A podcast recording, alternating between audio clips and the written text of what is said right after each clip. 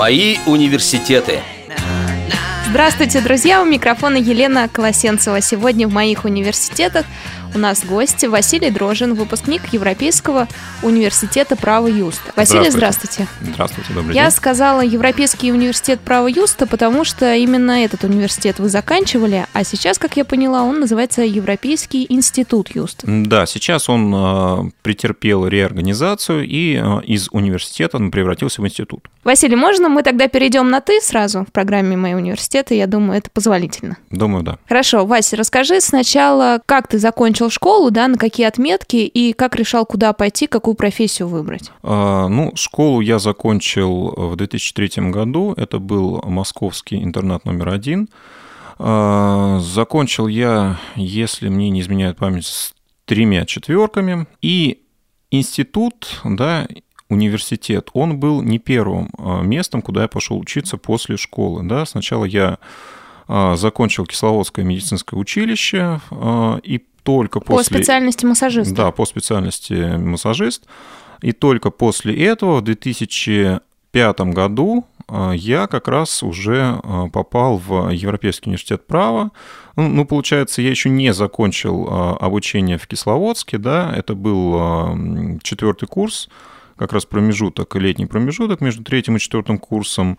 И я хотел э, получить э, высшее образование и, э, находясь здесь на каникулах, как раз решал, в какой институт, в какой вуз пойти, чтобы это было, с одной стороны, заочное обучение, чтобы я мог закончить очно Кисловодский колледж, да, и чтобы я мог одновременно работать и учиться.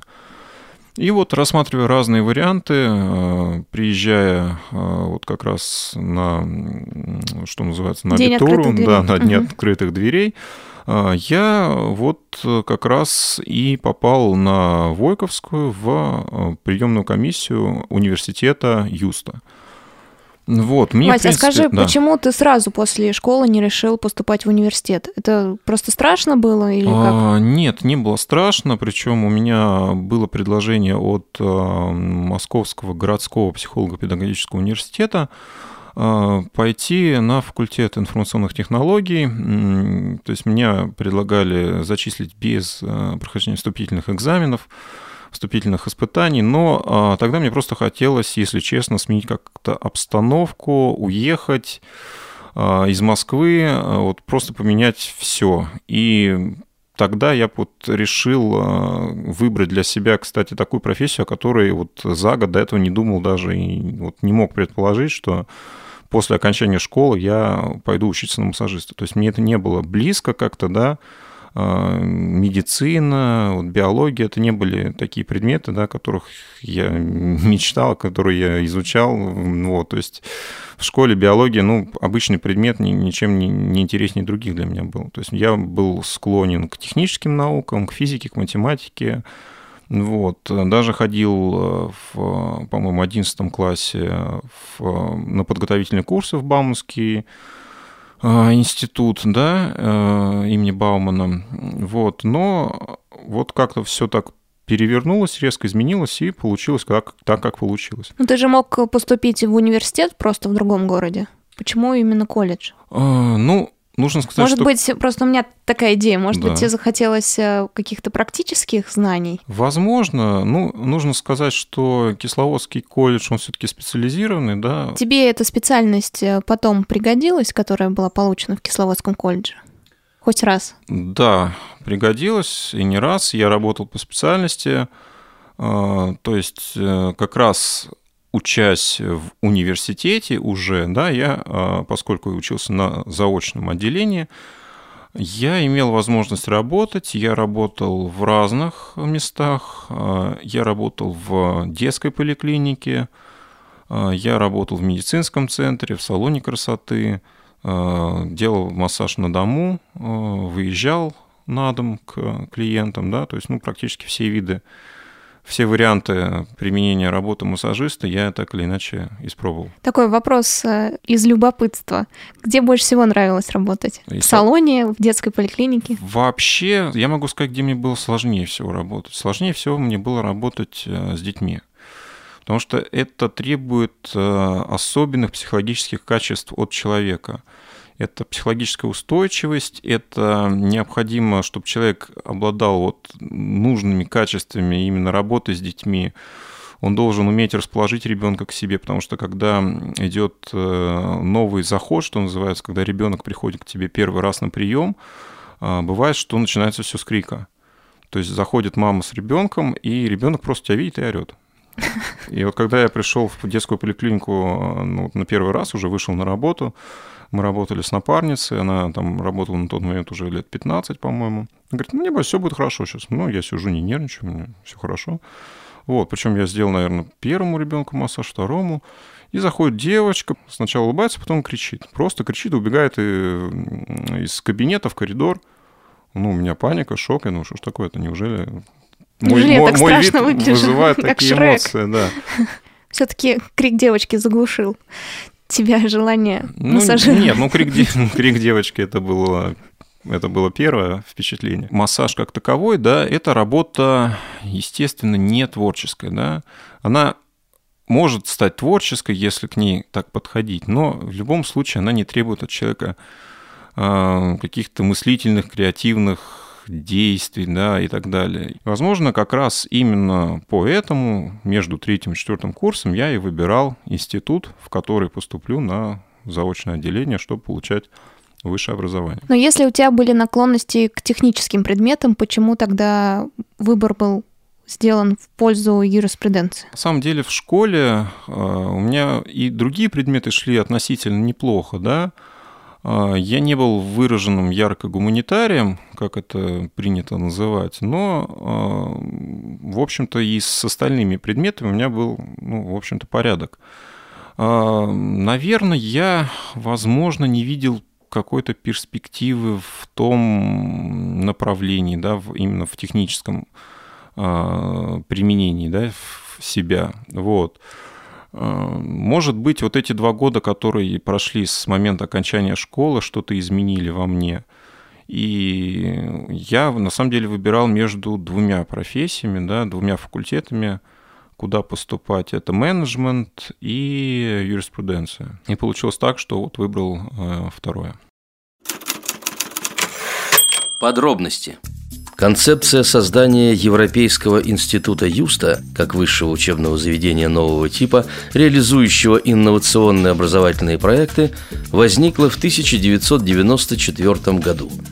Миссия учебного заведения воспитание и обучение целостной личности, свободного, творческого, независимого, нравственного, счастливого.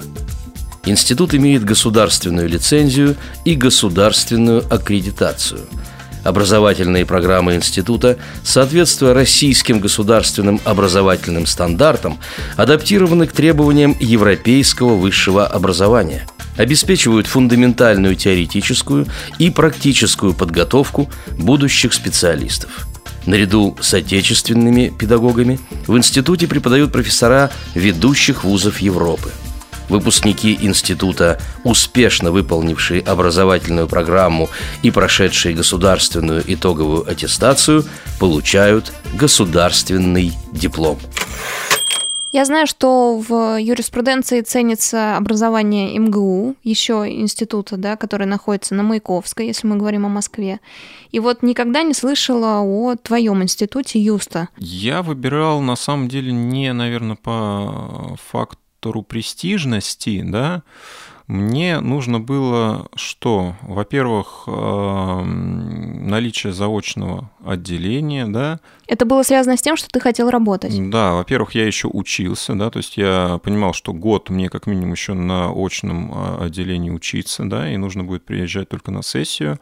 И в дальнейшем, да, я планировал, что я буду сдавать сессию, а все остальное время у меня будет э, свободно, да, я буду работать. Так или иначе, вот получилось, что да, я об этом институте тоже не слышал. А, институт создан был в 95 году как факультет Академии наук Сан-Марино. Да? То есть он э, европейский не просто так, да? это не пустые слова, он действительно входил в европейскую систему университетов. Меня это, в принципе, действительно привлекало в том плане, что диплом, который я получал, он имел международный статус, да, там диплом на двух языках, и он как бы имеет силу не только на территории России, да, но и на территории Европы. С другой стороны, сам принцип подхода к обучению там был очень интересный и своеобразный. У нас обучение было построено на заочном отделении сейчас, да, о нем говорю. А, таким образом, мы учились по субботам. И в субботу были пары, вот, ну, там 3-4 пары, и 3-4 пары, как правило, одного и того же предмета. Получается, что мы изучаем вот один предмет, и когда мы его полностью изучили, мы только переходим к следующему. На очном отделении та же самая ситуация – в чем-то мне было это интересно. Может быть, мне было это немножко непривычно, да, как, естественно, любому человеку, который привык ну, к нашей стандартной системе обучения, да, к разнообразию предметов и так далее. Возможно, здесь есть свои минусы, да, мы, получается, у нас нет каких-то вариантов отвлечения, да, вот определенного ну да, предмета. от э, одного вот. права. Но, может быть, и есть какие-то плюсы, то, что мы не распыляем как бы внимание, мы сосредотачиваемся на одном предмете, мы его что называется, Со всех сторон. изучаем углубленно, да, добиваем как нельзя вот изо всех сил. Вот. Ну, и нельзя сказать, что вот, ну, четыре пары, например, мы все четыре пары, что называется, тупо сидим и пишем под это, диктовку лектора, да.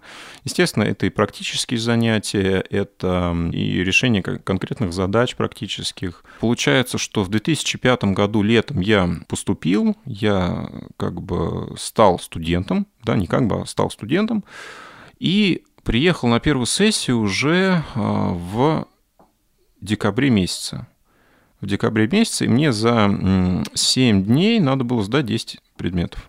И как удалось это сделать? А, удалось благополучно с первой попытки. На самом деле не было у меня до этого опыта, да, вот в таком режиме, что называется, сдавать, ну, просто нон-стоп, что называется, без длительной какой-то подготовки. Ну, как-то я уже привык и по школьному опыту, и по колледжу, что перед каким-то серьезным экзаменом, да, но у нас дается какое-то время что-то там поштудировать, поизучать, повторить, систематизировать как-то и так далее.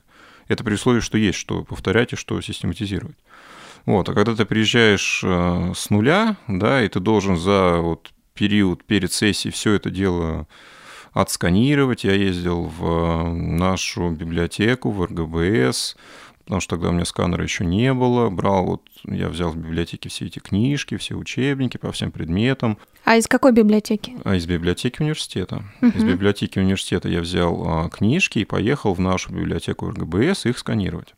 В читальном зале у нас, а, ну, мне кажется, и сейчас это возможно, да, желающие могут соответственно, воспользоваться компьютерным рабочим местом, на котором а, был сканер, была программа FineReader, был JOS установлен на компьютере. И э, вот я еще на тех не самых современных уже, даже по тем временам сканерах, сканировал эти книги. То есть один учебник, что полностью отсканировать, нужно было, по-моему, часа два. И все это переводилось, естественно, в электронный вид, с которым уже я как-то работал. То есть, получается, если у меня был предмет, э, по которому достаточно объемная книжка шла, я из него уже передиктовывал себе какие-то более краткие конспекты, и вот уже с ними как-то готовился к экзамену. В зной и в мороз шутку серьез. С вами всегда Радио ВОЗ. Вы слушаете программу «Мои университеты». У микрофона Елена Колосенцева. Сегодня у нас в гостях выпускник Европейского университета права Юста Василий Дрожин. Вася, скажи, пожалуйста, вот э, среди особенностей университета я себе выписала на сайте написано, институт не занимается массовым обучением, напротив, наша миссия максимально индивидуализированное обучение в группах до 10 человек с использованием концепции раскрытия и закрепления студенческих талантов. Действительно ли это так? Э, какие группы, да, и можно ли это назвать индивидуальным обучением? Индивидуальное обучение имеется в виду, наверное, вот эти группы, которые состоят из там, 5-6 студентов, естественно, позволяют преподавателю э, сакцентировать внимание на каждом из них ну, гораздо в большем объеме, чем э, на потоковые лекции, да, на там, 20, 30, 40 человек. Ну, бывает, что вот э, в институте, в каком-нибудь э, таком хорошем, крупном э, институте, где у нас такая аудитория немаленькая, бывает, что лекция ведется там на аудиторию, ну, и 100 человек бывает. Ну вот. И, естественно, здесь у преподавателя всего одна функция – донести информацию. Ну, бывают, конечно, там идеологии, вопросы, но нужно понимать, что на 100 человек распылить внимание как-то, ну, сложно, да, это естественно. И если мы берем группу, в которой всего 5 или 6 студентов, учитывая, что все даже они задают свои вопросы, то ну, в рамках э, пары, двух пар, трех пар мы э, на каждого из них, естественно, можем уделить ну, солидное Э, количество времени. Наверное, напомнила интернат. Не могу сказать, что напомнил интернат, потому что стиль преподавания все-таки совсем другой. Э, когда у нас были установочные лекционные занятия, да, то нужно понимать, что у преподавателя за вот эти 2-3 субботы цель дать тот объем материала, который студенты очного отделения получают там за 2-3 недели очных занятий каждый день. Да, естественно, это мало реально, но были преподаватели, которые вот с этим практически справлялись. И вот, например, профилирующий предмет первого курса а, «История государства и права России», который вел а, Киреев Аслан Саидович, как раз из таких предметов. Это три субботы было, за которые он нам умудрился начитать весь курс начитать весь курс э, с примерами, с разбором ситуации, э, причем начитать достаточно в интересной форме. Нужно понимать, что история, да, ну, из нее очень сделать легко какую-то такую скучную вещь, да, на которую все будут зевать и так далее. Но у нас получалось как раз э, так, что люди в общем-то, по сути, изначально не заинтересованные в этом, да, а, как-то интересовались уже по ходу. И я думаю, что вот как раз талант таких преподавателей состоит в том, чтобы из вот априори такого предмета не сильно интересного, да, ну, для обычного среднестатистического студента, да, не имеющего склонности к изучению истории там, и так далее, интереса там к этому, а, вот для них сделать это интересным и вовлечь их в процесс. Вот ему это удавалось. Еще среди особенностей Юста программа основана на российских государственных образовательных стандартах, однако существенно расширена за счет блока авторских курсов, повышающих эффективность студенческого труда. Например, стенография, международный язык аспиранта или компьютерпись. Вот что-нибудь из этого у тебя лично было? А, все эти три предмета были на первом курсе, в первом семестре. А, Они действительно помогают? Ну, значит, что касается стенографии, да, нужно понимать, что стенография – это что такое? Это возможность записывать с помощью определенных условных обозначений целые фразы или смысловые конструкции какие-то, да? Ну, в твоем случае. В моем случае, естественно, я этого угу. предмета просто не сдавал, потому что, ну, мне это было сложно представить. Краткопись, да, вот аналог какой-то, возможно, стенографии. Но нужно понимать, что это совсем другая методика, ее в университете не знали, естественно. Вот. И ту стенографию, которая была в рамках той программы, я чисто физически сдать не мог. А Брайль тебе во время обучения вообще нужен был? Где-нибудь там записать? Брайль, ну, наверное, на самом деле это моя особенность. Я научился воспринимать информацию на слух. И я не страдал от того, что я ее воспринимаю на слух, мне это было удобно, и поэтому вот э, в какой-то определенный момент я перестал Брайлем практически полностью пользоваться. Так, а что скажешь по поводу эсперанто и компьютерписи? А, компьютерпись э, на самом деле, ну, это нельзя сказать, что это уникальная какая-то разработка. Это, я так понимаю, это печать обычная, десятью пальцами, да? да? это обычный угу. слепой метод э, печатью, печать десятью пальцами, да, не, не глядя на клавиатуру, а глядя только в экран. А, ну, может быть, сама методика обучения была со своими особенностями. Честно говоря, я просто сам, а, сами вот эти установочные лекции не застал, поэтому не могу сказать ни плохих, ни каких-то хороших слов, потому что, ну, не знаю. Я, я пришел только на экзамен, да, поскольку я э, десятипальцевым письмом, методом десятипальцевого письма печатания на компьютере владел, я его сдал. То есть, а, ну, как бы я умел и сдал, собственно, так, как умел. Тут написано на различных языках. Ну, различные языки имеются в виду два языка раскладки клавиатуры, да, наверное, это английский, русский и русский, английский. да. Сдавалась компьютерпись на то время на английском и русском языках. Я сдал и тот, и другой вариант, только они, по-моему, были в разные семестры. Что касается эсперанто, то я впервые вообще столкнулся с этим языком, да. Но ведь а, название университета Юста, я так понимаю, это как раз из языка Юста, эсперанто. да, это как раз... Ну, Юста — это латинский корень, да, но в языке эсперанто он тоже есть. Это справедливость. На самом деле язык эсперанто, он очень интересный, и те, а, у кого есть достаточно склонности к изучению языков, и которые уже, например, освоили хотя бы на среднем уровне любой язык, например, английский, вполне могут его изучить за очень короткое время. Почему? Потому что язык аспиранта, нужно сказать, что это искусственно созданный язык а, для международного общения. Он в себе име... Э, содержит э, ряд особенностей нескольких европейских языков. В основном это, наверное, романская группа. Я не лингвист, не филолог, поэтому вот так авторитетно не могу рассуждать на эту тему. А, но в языке все очень сильно структурировано. То есть, например, все существительные, все имена существительные заканчиваются на букву О. Все э, прилагательные на букву А. И все глаголы на букву И.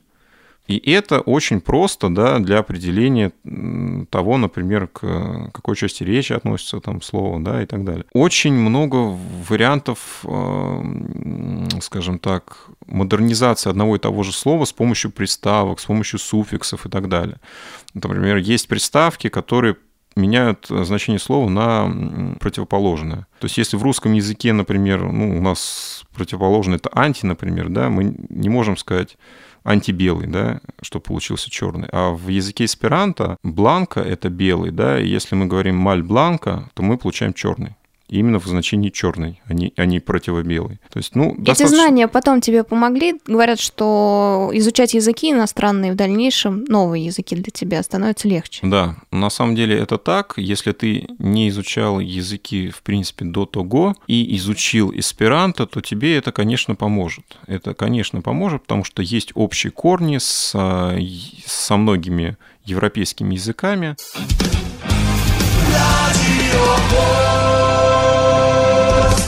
Вы слушаете программу «Мои университеты». У микрофона Елена Колосенцева. Сегодня я беседую с Василием Дрожиным, выпускником Европейского университета права Юста, который сейчас носит название Европейский институт Юста. Находится он в Москве. Скажи, пожалуйста, поступал ли в твой университет до тебя а, абитуриент с нарушением зрения? Я думаю, что нет, потому что я общался э, достаточно тесно со всем преподавательским составом, я общался с ректором, и я думаю, что если бы такие люди были, я бы об этом знал. Но э, я, например, могу сказать о другом известном выпускнике этого университета. Это Андрей Коробейников, э, известный пианист. Э, сейчас ему 27 э, лет, он на год младше меня. И он поступил в университет, если мне не изменяет память, в 2000 году, когда ему было даже нет, не в 2000 году, наверное, в 98-м когда ему было 11 лет. Он пришел с матерью э, в университет, и э, вот я знаю эту историю просто. Они встретились с ректором, ректор был, ну, скажем так, в шоке, да, он, ну, пришел мальчик 11 лет, который хочет поступить в университет. Он говорит, ну, вы понимаете, что у нас не школа, мы, вот у нас высшее учебное заведение. Ему показывают аттестат, да, то есть человек, человек э, ребенок действительно гениальный, одаренный, он э, экстерном сдал э, школьную программу, да, вот к 11 годам. И, конечно, вот было очень интересно, да, мне, мне все это читать, потому что я, вот, сложно было мне это представить, ну, как-то, что вот человек настолько имеет э, задатки такие настолько талантливые, что вот у него, скажем так, строение его ума, э, его интеллект позволяет ему в таком возрасте да, вот эти все программы осваивать. И он, скажем так, закончил университет тоже не за 5 лет, а, по-моему, за 3. Ну, я вот, честно говоря, не берусь точно утверждать, но знаю точно, что после окончания университета он в нем преподавал, и за два года он э, стал доцентом, доцентом кафедры э, гражданско-правовых дисциплин, и его оценки, да, оценки студентов, сейчас мы к этому вернемся, да, чтобы я пояснил, что такое оценки, которые студенты выставляют преподавателям. У него был высший балл э, среди всех преподавателей в конце семестра.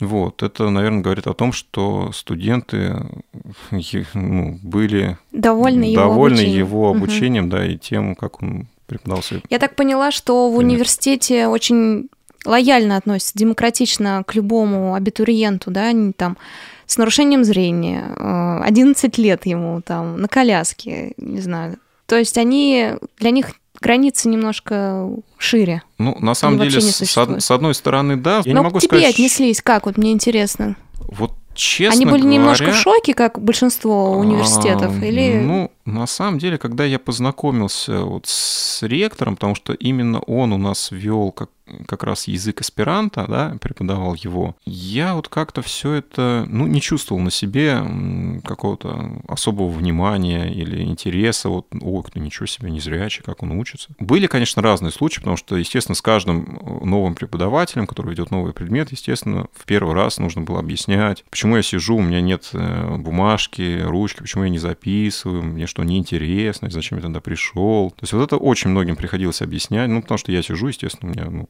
ну, зачем мне класть, там, не знаю, тетрадь, ручку, да, просто чтобы делать вид, что я пишу. А многим это не нравилось, ну, потому что все пишут, а я не пишу. Бывали такие предметы, что я их сдавал, сдавал на следующий а год этому, этому же преподавателю еще что-то, и на третий год, когда он мне дает билет, я говорю, прочитайте мне, пожалуйста. А что, вы не можете прочитать? Я говорю, ну, я вот не вижу.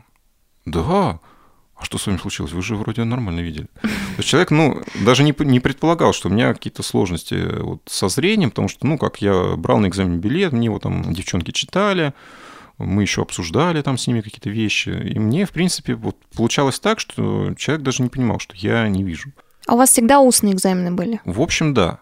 То есть э, студент, он пишет себе какое-то пояснение для самого себя, и э, в устном виде его э, докладывает уже сидя перед преподавателем. Были письменные зачеты, но это было на очном отделении. То есть там было все сложнее несколько в плане программы. Да? Естественно, перед э, экзаменом необходимо было получить допуск к экзамену и так далее. У нас все это было, но э, по тем предметам, по которым, например, требовались курсовые работы, ну, которые, естественно, сдаются в письменном виде по установленным требованиям и так далее. Вот это, наверное, единственная работа, которую я готовил в каком-то текстовом варианте, да, ну, ну, просто на, на компьютере, компьютере, да, конечно. Угу. Здесь еще особенность университета была в чем? В конце каждого семестра а, давался каждому студенту такой лист, в котором был список всех преподавателей и напротив каждого преподавателя была графа, в которой нужно было выставить ему оценку. Вот по какой шкале, честно говоря, не помню, по-моему, то ли 10 баллов, то ли 5, ну, это, наверное, не суть важно, и была возможность это сделать, причем анонимно. То есть мы это заполняем, и вот была специальная урна, куда мы все это кидаем. То есть потом эту всю статистику собирали и считали средний балл каждого преподавателя. Ну и, соответственно, если у преподавателя балл высокий, и это там из семестра в семестр, это, наверное, с одной стороны его характеризует, если он стабильно низкий. Ну вот, насколько я знаю, были такие случаи, что это являлось основанием для того, чтобы ну, прекратить сотрудничество с каким-то преподавателем. В общем, да, интересный очень университет. У меня несколько таких э, простых еще вопросов осталось. Там только э, платное обучение, правильно, Вась? Да, вот как раз э, исключениями явились вот Андрей Коробейников, которому была назначена даже стипендия, да, это исключительный случай для университета. Ну, там были категории, это, по-моему, малоимущие, еще кто-то. Ну, ну, естественно, для вот в общем порядке, да, для всех людей, он подразумевал только платное обучение. И на очной форме, и на заочной и на вечерний. И, как я поняла, тоже по официальному сайту там два факультета. Один юриспруденция сейчас, один да, Сейчас, да, сейчас это юриспруденция и промышленная экономика. Когда я поступал, их было, по-моему, четыре. То есть это была юриспруденция с разными направлениями, это была экономика, тогда она не была промышленной, это был менеджмент и это был дизайн. Тогда спектр был шире. А общежитие есть у университета? Собственного нет. Собственного общежития нет. И меня интересует э, доступность университета. Насколько тебе было там комфортно перемещаться, искать кабинеты? А, очень, на самом деле, все это было несложно, потому что университет расположен компактно да, то есть все аудитории, они недалеко друг от друга находятся, да, не нужно выходить из здания, идти в какой-то другой корпус, не нужно ехать куда-нибудь на другое метро и так далее. То есть все внутри одного здания, все расположено компактно, а, скажем так, кабинеты с вывесками, которые написаны крупным шрифтом, ну и, в общем-то, лояльное отношение со стороны преподавательского состава тоже. Поэтому в плане доступности для незрячих, да, ну, я думаю, что там все было очень доступно, и мне было в этом плане достаточно комфортно и легко. А где вы проходили практику? Я проходил у адвоката практику, и первый, и второй раз. То есть, э, а специализация у тебя какая была? Специализация у меня гражданско-правовая. Э, я итоговую свою практику проходил в адвокатской конторе у адвоката. Э, соответственно, я ходил по судам, я изучал дела гражданские, уголовные, административные. И, собственно, вот так вот и проходила моя практика. Ну, люди по-разному ее проходили. То есть кто-то устраивался на фирму, кто-то проходил практику в суде, кто-то в прокуратуре. Ну, вариантов было много. По договоренности были проекты, например, работы с банками, когда студенты э, университета отправлялись на стажировку в, э, я вот, честно говоря, не буду врать, какой именно банк, но я знаю, что такие программы были, они были регулярные. То есть в коммерческие организации люди э, направлялись на стажировку, и многие оставались там на постоянное место работы.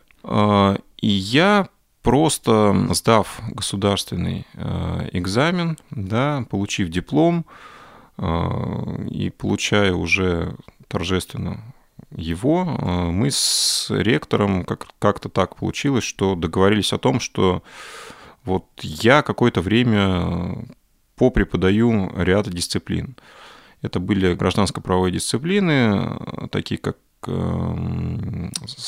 гражданское право, гражданский процесс, ну и общеправовые – это конституционное право, это история государственного права, теория государственного права, там трудовое право. В общем, у меня было, по-моему, 7 предметов за вот первый год. И это был тоже интересный опыт, когда фактически за один год да, я из студента стал преподавателем. Это было интересно, но это было очень сложно. Ну, там не было такого, что девочка вошла, увидела и заплакала.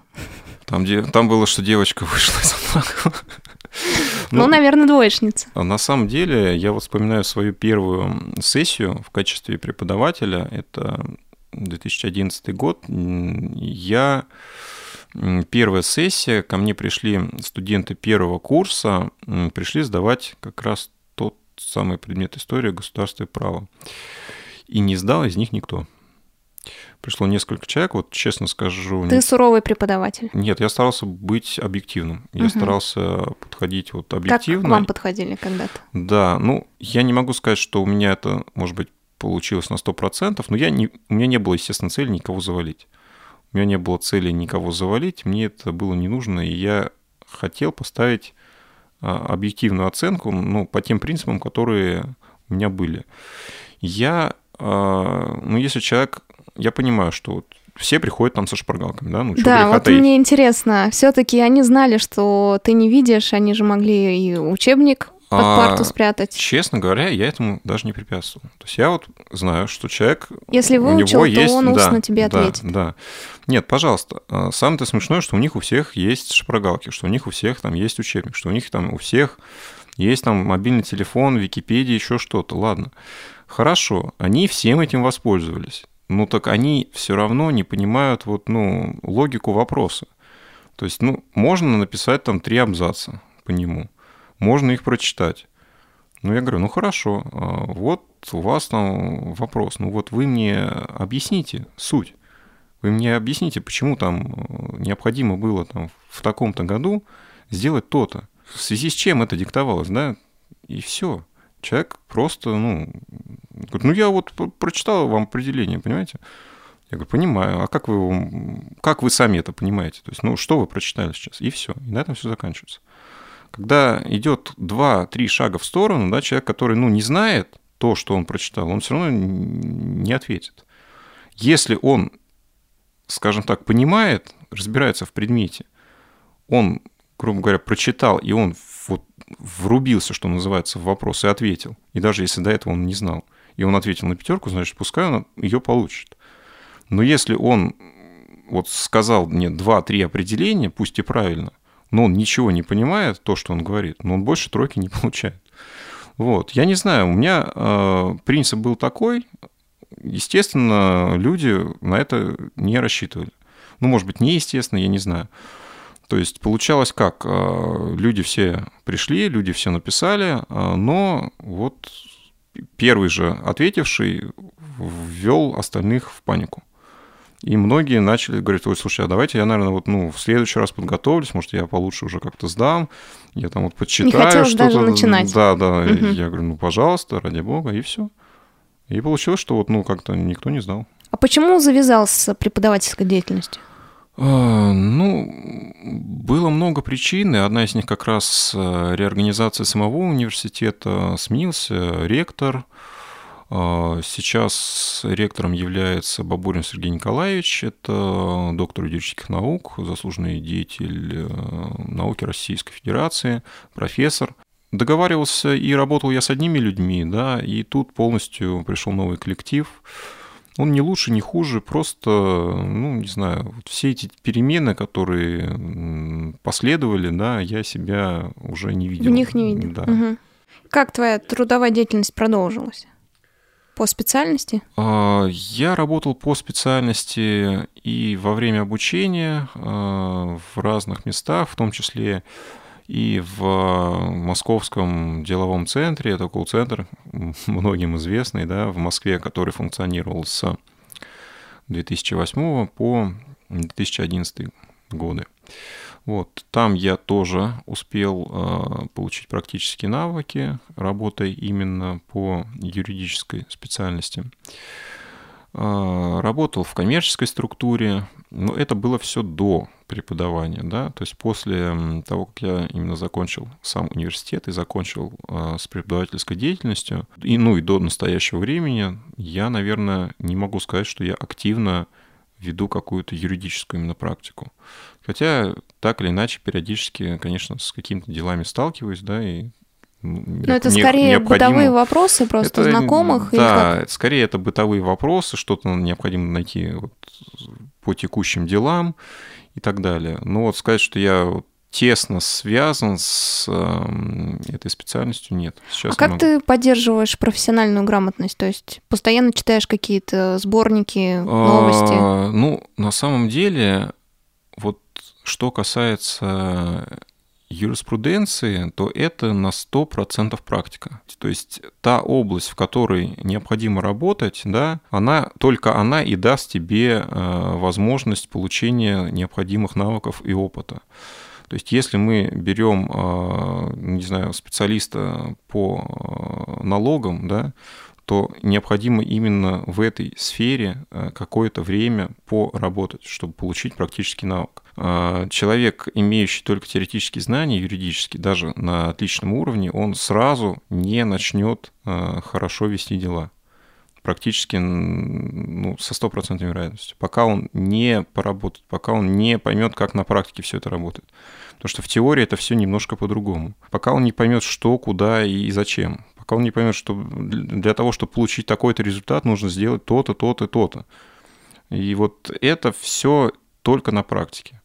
Поэтому э, те общие какие-то вот основополагающие моменты, которые у меня были, да, которые я получил и вынес э, из стен университета, они остались, естественно. Но э, я не могу сказать, что я вот какой-то определенный уровень поддерживаю. Возможно, да, я слежу за какими-то юридическими новостями, да, я стараюсь время от времени следить за рассылками законодательства, да, консультант, гарант и так далее. Вот. Но поддерживать себя на каком-то уровне я просто не, не имею возможности, потому что это, как правило, узкопрофильная специ, ну, специальность. Да? Если я работаю, например, с договорами, с, с договорным правом, значит, я в этот момент себя в нем хорошо чувствую. Если я работаю с трудовым правом, да, и, и занимаюсь им, значит, я в этот момент себя чувствую хорошо и на хорошем профессиональном уровне, я имею в виду, естественно. Вот, как только я перестаю этим заниматься, какое-то продолжительное время проходит, навык теряется. А вернуться всегда можно? А, зависит от, наверное, от мотивации, зависит от э, многих вещей.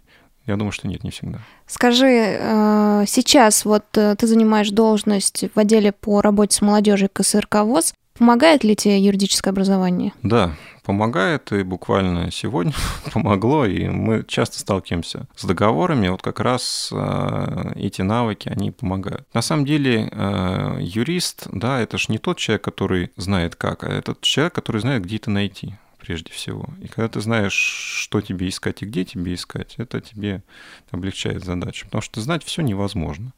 Знать э, законы все, да, невозможно вдвойне. Естественно, есть узкие специалисты, которые знают от и до определенное свое направление. Вот. Но и то они вынуждены постоянно обращаться к какой-то справочной литературе, постоянно сопоставлять свои знания с, чем, с чем-то там, да, постоянно обращаться к решениям судов, к, там, скажем так, к юридической практике, да, и так далее, к судебной практике. То есть, ну, в любом случае это все работа с чем-то, с документами, с архивами, с э, законодательством. Это, ну, прежде всего работа по поиску материала и его обработке. Подробности. Европейский институт Юста находится по адресу Москва, 6 Новоподмосковный переулок, дом 6. Телефоны для связи – плюс 7 499 767 08 56 плюс 7 499 767 08 31 плюс 7 495 459 459 8 а также электронный адрес и юста собака яндекс.ру в конце нашей программы попрошу тебя поставить оценку своему институту, университету, да, когда ты заканчивал его, по десятибальной шкале. А, мы сейчас говорим о а, моменте именно на тот момент, когда я да, вот Да, был. когда ты угу. там обучался. Так, ну, давайте поставим 9. Отлично. Угу. Спасибо большое, Вася, что пришел к нам в мои университеты, вспомнил свои студенческие годы. Очень приятно было послушать. Я думаю, что многие что-то почерпнули из нашего разговора. Напомню, друзья, что у нас в гостях был Василий Дрожин, выпускник университета права Юста, который сейчас именуется Европейский институт Юста. Находится он в Москве, в метро Войковская, как нам рассказал Василий. У микрофона была Елена Колосенцева. До встречи в эфире Радио ВОЗ. До свидания.